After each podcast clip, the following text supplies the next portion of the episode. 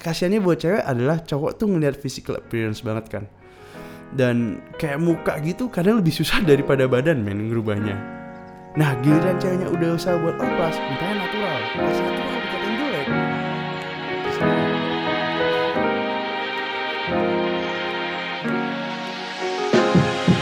Hey everyone, welcome back to Pascat pada suatu ketika season 1 episode 22. Yay! Kenapa yay? Jadi uh, halo semua balik lagi bersama host lu yang paling gabut di dunia. Gimana kabarnya semua? Moga-moga baik-baik saja ya. Jadi bagi yang pertama kali ada di sini, gue mau ngucapin welcome karena di sini lu bakal belajar banyak hal. Uh, most of the things that you're gonna learn lebih ke arah dari experience gue sih. Well, lebih ke arah sharing sih ini podcast. Jadi kalau lu pengen tahu opini lain, mungkin lu bisa denger podcast ini. Hopefully, hopefully setelah lu denger podcast ini lu bakal kayak ada wah momen kayak oh my god, iya juga ya dari perspektif kayak gini tuh kayak gini. Asik. So yes, kalau biasanya gue ngomong rada bercanda, jadi kesempatan kali ini gue pengen ngomong rada serius. Hopefully. Tuh kan gue gak bisa serius anjing. Duh kok gue ngomong kasar lagi sih? Gue kan udah pingin stop ngomong kasar Oke. Okay. Jadi gue pingin sharing my thoughts on orang suka cari excuse Suka cari alasan Suka komplain. Mungkin gue bisa bilang Apa ya? Sore loser Sore loser. Oke okay, gue cari-cari dulu bentar. Sore loser Oke. Okay.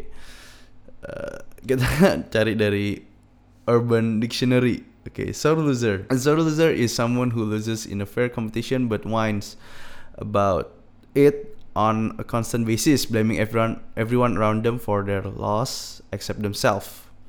Oke okay, oke, okay. jadi mungkin mungkin sore loser ya yang gue maksud itu. But well, oke okay, kita langsung masuk aja sih intinya. Oke, okay, uh, jadi gue yakin kita semua pernah uh, jadi yang tadi gue bilang sore loser itu. Well mungkin ke arah semua orang pasti pernah complaining on things uh, yang mungkin kita kalah dari orang lain dan kita cari excuse aja kenapa kita sebenarnya nggak kalah dari orang tersebut. Most of the time kita kayak gini tuh kita juga lagi in denial sih. Jadi kita kayak nggak even sadar, eh mungkin nggak in denial lebih ke arah kayak mungkin kita uh, defensif banget to the point kita nggak sebenarnya nggak nyadar kalau kita sebenarnya lagi nyari excuse. Oke, okay, let's see. Gue uh, gue pikir apa ya apa case apa yang gue bisa jelasin tentang hal ini. Oke uh, oke okay, okay, gue tahu. Jadi gini, uh, sebenarnya yang bikin gue ngomong tentang hal ini itu abis gue ngobrol sama seorang salah seorang temen gue. Jadi one of my closest friends, uh, gue su suka tukar-tukaran foto gitu. Jadi dia cewek dan dia suka kirim foto cowok hot dan sebaliknya gue suka kirim foto cewek hot ini lumayan interesting sih actually. Anjing kayak kita berdua sange kenapa ya kita suka kita berdua suka suka ya kirim kiriman foto-foto hot lawan jenis gitu. Oke. Okay. of us kayak gue bisa bilang bener-bener uh, being a sore loser at some point in our life sih. Kayak misal waktu dia kirim foto cowok ke gue biasanya gue kayak ah tai nggak natural nih pasti. While at the same time waktu gue kirim foto cewek hot terus dia malah bilang ah ini too much oplas operasi plastik gitu kan. So I'm not trying to dignify kayak oh you should accept plastic surgery and steroid gitu. No but I just want to tell you how our society works and how it's actually pretty sad. Think about this nih ya. Tahu nggak kalau misalkan most of Hollywood stars itu many of them badannya tuh nggak natural. Misal kayak cowok badannya besar pakai steroids misal loh uh, kalau cewek pakai plastik surgery gitu kan. Mungkin dia uh, boob job hand job blow eh salah. Ya itulah itu job job itulah. Nose job ya gitu gitu deh. Gue pingin tahu sih sebenarnya apa alasan sesungguhnya orang-orang benci this kind of people gitu while at the same time glorifying them kalau mereka jadi artis let's say di Hollywood gitu loh apa karena kalau misal teman sendiri atau influencer setengah artis orang yang mereka tahu mereka iri? Soalnya kalau dipikir-pikir lagi nih ya misal kita mulai dari cewek dulu nih ya. Coba alasannya paling common nih takut karena mukanya dibuka-buka digergaji atau mungkin alasan yang lebih common lagi uh, itu kepercayaan seperti kita harus menghargai apa yang sang pencipta udah kasih ke kita. Oke okay, oke okay, oke. Okay. kalau memang alasannya karena takut dan lo cewek-cewek pada hate temen lu or artis Indo. Oke okay. FYI dalam ini apparently gue baru kasih tahu Isti ya. Uh, gue lagi discuss topik ini terus ada videonya Lucita Luna sama Hotman Paris punya channel di Hotman Paris punya channel. Uh, gue juga baru tahu sih sebenarnya. Entah kenapa sih Isti ini adalah orang yang paling reliable dalam mencari trending topik para milenial di Indonesia. Thank you banget loh Isti. Uh, Lu pada bisa cek sih Tapi ini bener-bener gue gak tahu. Waktu gue mau rekaman ini kayak Satu jam dua jam sebelum rekaman Gue dikasih tahu Isti Eh Kenapa kak kepikiran video ini ya anjing? gue baru tahu gue ada video ini. Oke kita lanjut lagi, kita lanjut lagi. Kalau misal lu takut akan semua hal itu, yang tadi gue bilang kepercayaan atau muka lu dibuka-buka ya berarti orang yang udah oplas ini berani ambil resiko dong salah sendiri kan lu nggak berani ngambil resiko anggapannya kayak waktu karyawan pada demo ke company karena gaji mereka minim Disuruh buka usaha sendiri takut ambil resiko, takut gagal. Padahal yang buka perusahaan berani ambil resiko. Itu alasannya dia ada sampai hari ini itu. Kalau memang karena kepercayaan, ya jangan jadikan itu alasan dong. Kan orang lain kepercayaan beda. Nah, sekarang kan memegang suatu kepercayaan pasti ada limitasinya. Nah, waktu kita percaya atau memegang kepercayaan tersebut, peraturan-peraturan yang dibuat harus patuhin kan? Nah, kalau memang tidak terima dengan orang lain oplas ya jangan ikutin kepercayaan yang kamu percayain selama ini gitu. Kayak anggapannya lu nggak terima misal temen lu lebih cakep karena operasi mata. Lu dalam hati, ih kok operasi sih dalam kalau dalam kepercayaan gue nggak boleh tuh. Terus ada temen lu yang lain bilang kayak, eh lu tahu nggak sih si Inem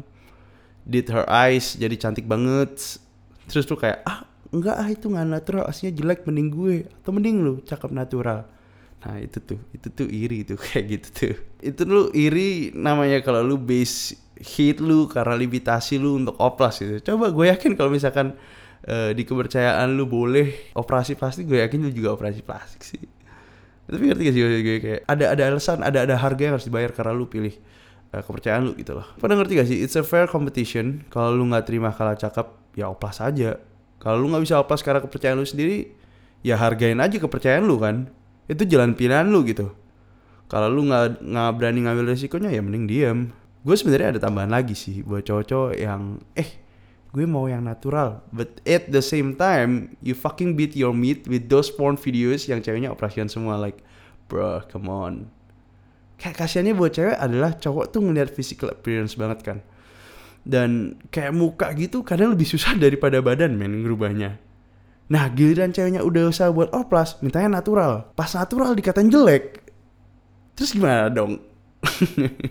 Ya udah kalau dia terakhir jelek terima nasib aja jelek. Ya elah men giliran si ceweknya ngatain lu pakai motor atau mobil jelek lu nggak terima. Katain deh cewek matre Oke kita lanjut lagi nih kita lanjut lagi. Untuk orang-orang yang ada di industri gue yang kita biasanya suka ngomong ih roid tuh gak natural. Oke okay, for your information kalau lu bukan gym freak lu bukan gym rat kayak gue steroid tuh hal yang sangat jamak sih. Kayak waktu pertama gue masuk gym gue nggak nyangka banget gitu banyaknya orang yang pakai gitu for your information juga aktor-aktor Hollywood sih most of them pasti pakai karena jam tidur mereka. Kacau makan mereka juga susah dijaga and then uh, mereka harus keep their apa sih namanya kayak fisik kayak bagus banget 24/7 gitu kan buat the movie gitu kan. Nah, gua kan natural. Or kata anak gym biasanya ngomong neti. Nah, kalau neti itu ada limitasi yang emang kita nggak bisa capai gitu loh. Tiap orang limitnya beda, genetiknya beda kan. Banyak banget orang yang neti biasanya tuh suka komplain. Eh, itu gede roid ah nggak natural. Ah, kalau neti nggak akan bisa segede itu dan ngeselin itu. Men, gue dulu suka banget men ngomong gitu. Gue kasih tau lu aja. Sampai akhirnya gue ngeliat videonya Aderai gue copy nih ya dia ngomong gini nih. Bagus banget dia ngomongnya. Gue copy 100% nih. Actually what we are focusing on that's where the energy flow. When it comes to like growth you don't want to care about like there are those limits of course there's always limits on anything but people say motivation has no limitation so what it means it is not that there is no limitation or anything But it's just that mentally we don't want to think about it because it will block me. I rather just live in the uncertainty. Anjir, keren banget jing. I rather just live in the uncertainty. Itu loh mental juara tuh kayak gitu deh. Jadi sebenarnya kayak alasan orang nggak mau ngambil roid atau jalur cepet ini kan dikarenakan pada takut ya kalau pakai roid mandul kayak bisa masa yang rusak badan kayak nah orang-orang yang passionate kayak misal artis Hollywood gitu. Kerjaan mereka kan misal binaragawan passion mereka gitu. Itu udah kerjaan mereka gitu ya mereka berani ambil resiko untuk badan mereka. Nah giliran lu nggak berani ambil resiko karena lu mau hidup lebih sehat, lu disrespect mereka. Ngapain gitu? Semua orang ada harga yang dibayar man. It's a fair competition. It's up to you to choose your objective or goal hidup lu gitu. Tapi kalau emang kayak ada Adira gitu, Adira bilang kayak just live in the uncertainty. Anjing itu keren anjing. Kayak lu lu nggak tahu limit lu semana. Lu push aja pokoknya diri lu gitu itu lu cuma cari alasan doang waktu ngeliat ada orang badannya gede lu bilang Roy tuh Nah mental-mental yang kayak gitu tuh bakal bikin lu malah nggak berkembang men. Oke kita lanjut lanjut lagi lanjut lagi deh. Kita kita kita kita kita ngomong banyak hal di sini. Gak cuma ini doang yang gue pengen ngomongin kan. Ada seorang temen gue, dia nggak lulus SD, dia tangan kanan gue sebenarnya sekarang. Uh, anak dari seorang single mother karena suaminya meninggal waktu anak-anaknya masih kecil. For your information, anaknya tuh ada tujuh laki semua. Pas meninggal tuh temen gue anak paling kecil dan dia baru berumur kurang dari 2 tahun. So dia nggak even tahu muka bokapnya selain dari foto. Oke. Okay. Sebelum dia kerja sama gue, dia kerja di tempat gym yang di mana dia jadi kayak ah, apa sih ya spotter ya bersih bersih ya setengah trainer lah jadi dia kerja di tempat yang emang nggak ada jenjang karirnya jadi lu pada ngerti kan temen gue satu ini emang kurang mendapatkan edukasi nggak pernah dapat perhatian dari orang tua karena orang tuanya cuma satu dan dia kerja terus orang tuanya jadi emang gue harus akuin gitu. Etika etikanya lumayan kurang even dalam keseharian gitu. Ditambah lagi ya nggak ada pengalaman kerja yang menunjang. Tapi temen gue ini baik banget boy. Kayak polos banget like very innocent as a person. Makanya gue bisa percaya banget sama dia. Dia biasanya dibully sih sama anak-anak. Uh, di bengkel di circle gue di tempat kerja dia yang baru. Uh, dia lebih ke arah yang kalau kata bokap gue posisi dia tuh adalah penghibur Oke, jadi pada suatu ketika temen gue ini komplain ke gue gitu. Karena dia shock sih ngeliat ada seorang coworkernya bener-bener kayak kiss ass banget deh, bener-bener ngejilat gitu. Soalnya waktu kerja di bengkel sekarang, bengkel gue sekarang ini ada jenjang karirnya kan. Jadi orang kerja bukan cuma buat survive gitu loh, tapi gimana caranya mereka bisa naik ke atas. Ada jabatan yang lebih tinggi gitu loh. Jadi gue nggak salahin dia karena dia shock melihat banyak somehow kayak frenemy gitu sih. Jadi ada sedikit kayak kompetensi gitu loh. Kompetensi, kompetisi, sorry. Terus dia komplain ke gue gitu kan. Gila itu orang gila banget ya, kayak bla bla bla bla bla gitu. Kayak dulu gue kerja di bengkel nggak ada yang kayak gini. Eh sorry kerja di gym nggak ada yang kayak gini nih. Sebenarnya dia ngomong kayak gitu gara-gara sebelumnya gue ngomong sih kayak uh, eh sih ini peningkatan ya nggak kayak dulu lagi kayak yang gue lihat segala macem gitu. Uh, terus abis gue jelasin gitu, nah dia jawab lah yang tadi dia bilang kayak dia shock terus dia bilang kayak enggak lah pak itu cuman ngejilat aja sebenarnya muka dua. Dia sebenarnya biasa aja kok. Terus dia jelasin ke gue kenapa dia nggak seneng banget sama orang-orang yang nggak padanya? Gitu loh. Menurut gue konsepnya bener konsepnya bener banget ya. Tapi susah banget buat direalisasiin gitu loh. Komplain karena kerja dia lebih bagus di depan gue orang lainnya kerja temennya lebih bagus di depan gue terus patokan gue buat evaluate orang ini yang temen gue ini bagus atau enggak dari mana gitu. Masa gue patokan dari gosip-gosip orang? Ya kali. Ngerti gak sih? Kayak maksud gue kayak gue kasih tahu dia akhirnya kalau di kota itu jauh lebih parah men. Kalau di kota tuh bener-bener muka dua deh depan lu tuh bisa kayak coworker bisa ketawa-ketawa di belakang lu kayak gimana cara gue bisa nyingkirin uh, temen gue ini dan gue bisa misal ada satu pangkat di atasnya yang dia harus survive gitu. Waktu gue dulu intern sih gila banget sih. Waktu gue dulu intern sih gila banget. Kayak depan itu bisa ketawa-ketawa di belakang ah, anjing itu orang naik pangkat kenapa bukan gue? bla bla bla. Serem.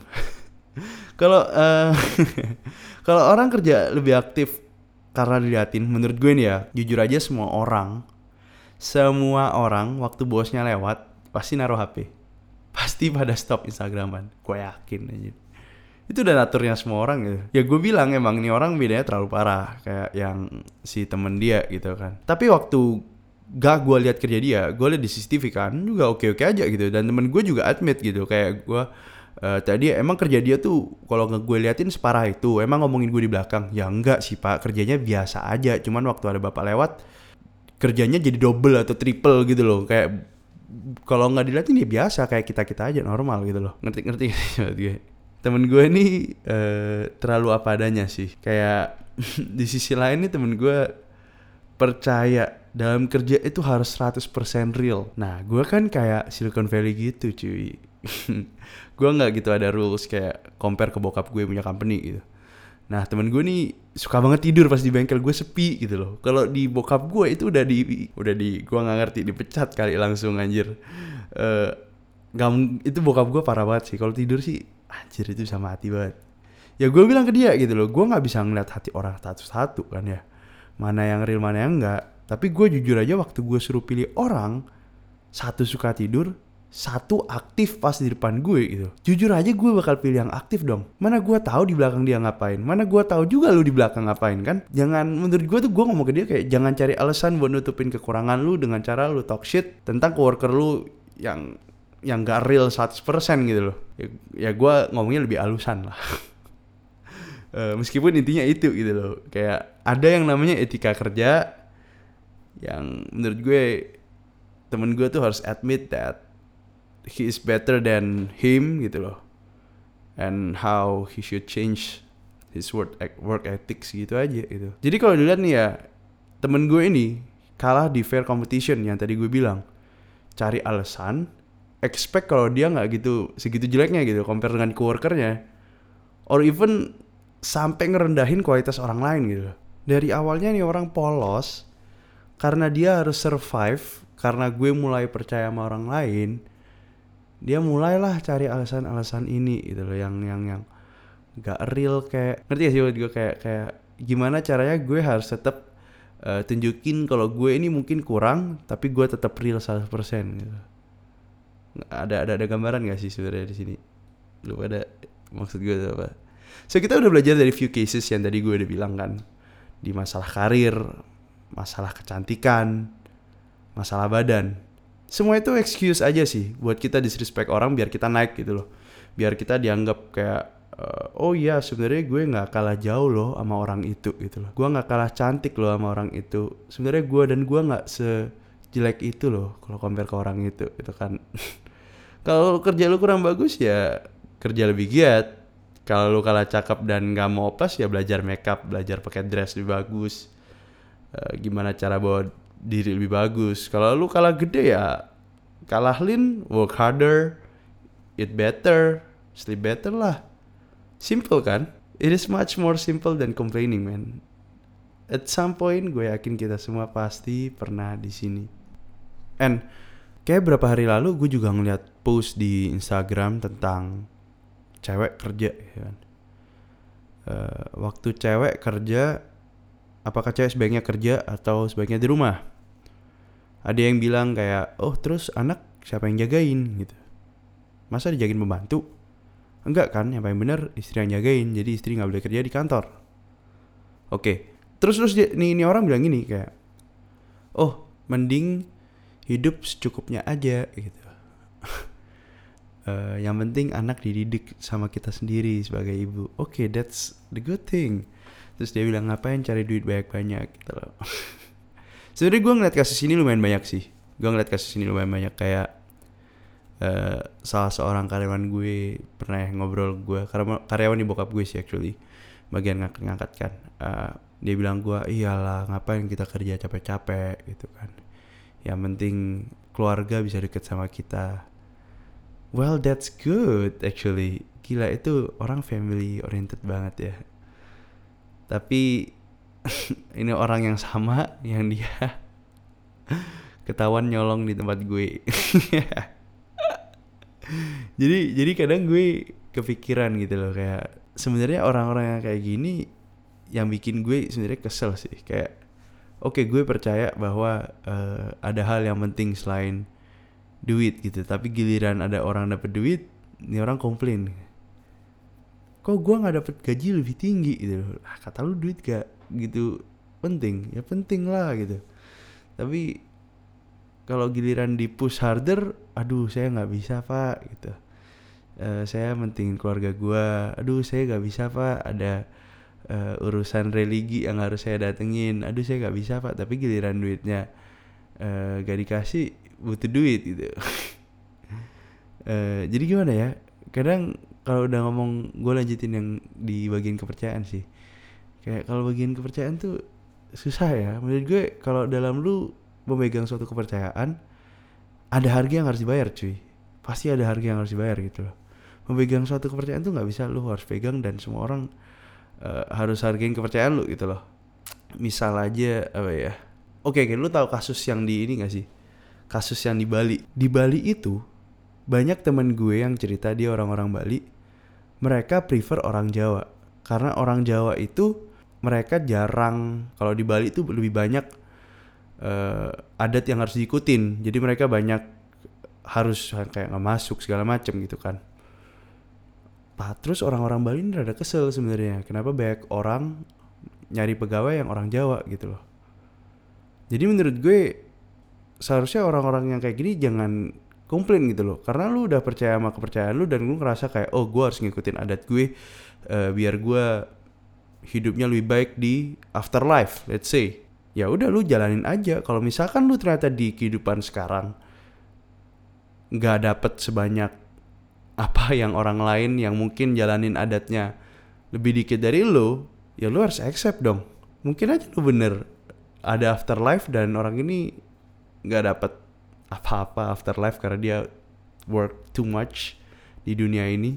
Bisa jadi kan? Tapi di situ loh poin gue kayak kayak kayak kalau lu percaya on something, jangan lu komplain lah. Kalau orang lain mungkin yang nggak percaya achieve better than you, Dude, that's just an excuse. Menurut gue sih. Bisa sebenarnya menurut gue kayak gitu tuh bisa tertutupin loh. Kayak misal uh, oke okay, karena gue adat gue banyak gue bakal misal gue nggak masuk hari ini gue mau kerja lebih banyak gue mau kerja ekstra depan bos gue. Itu bisa banget loh.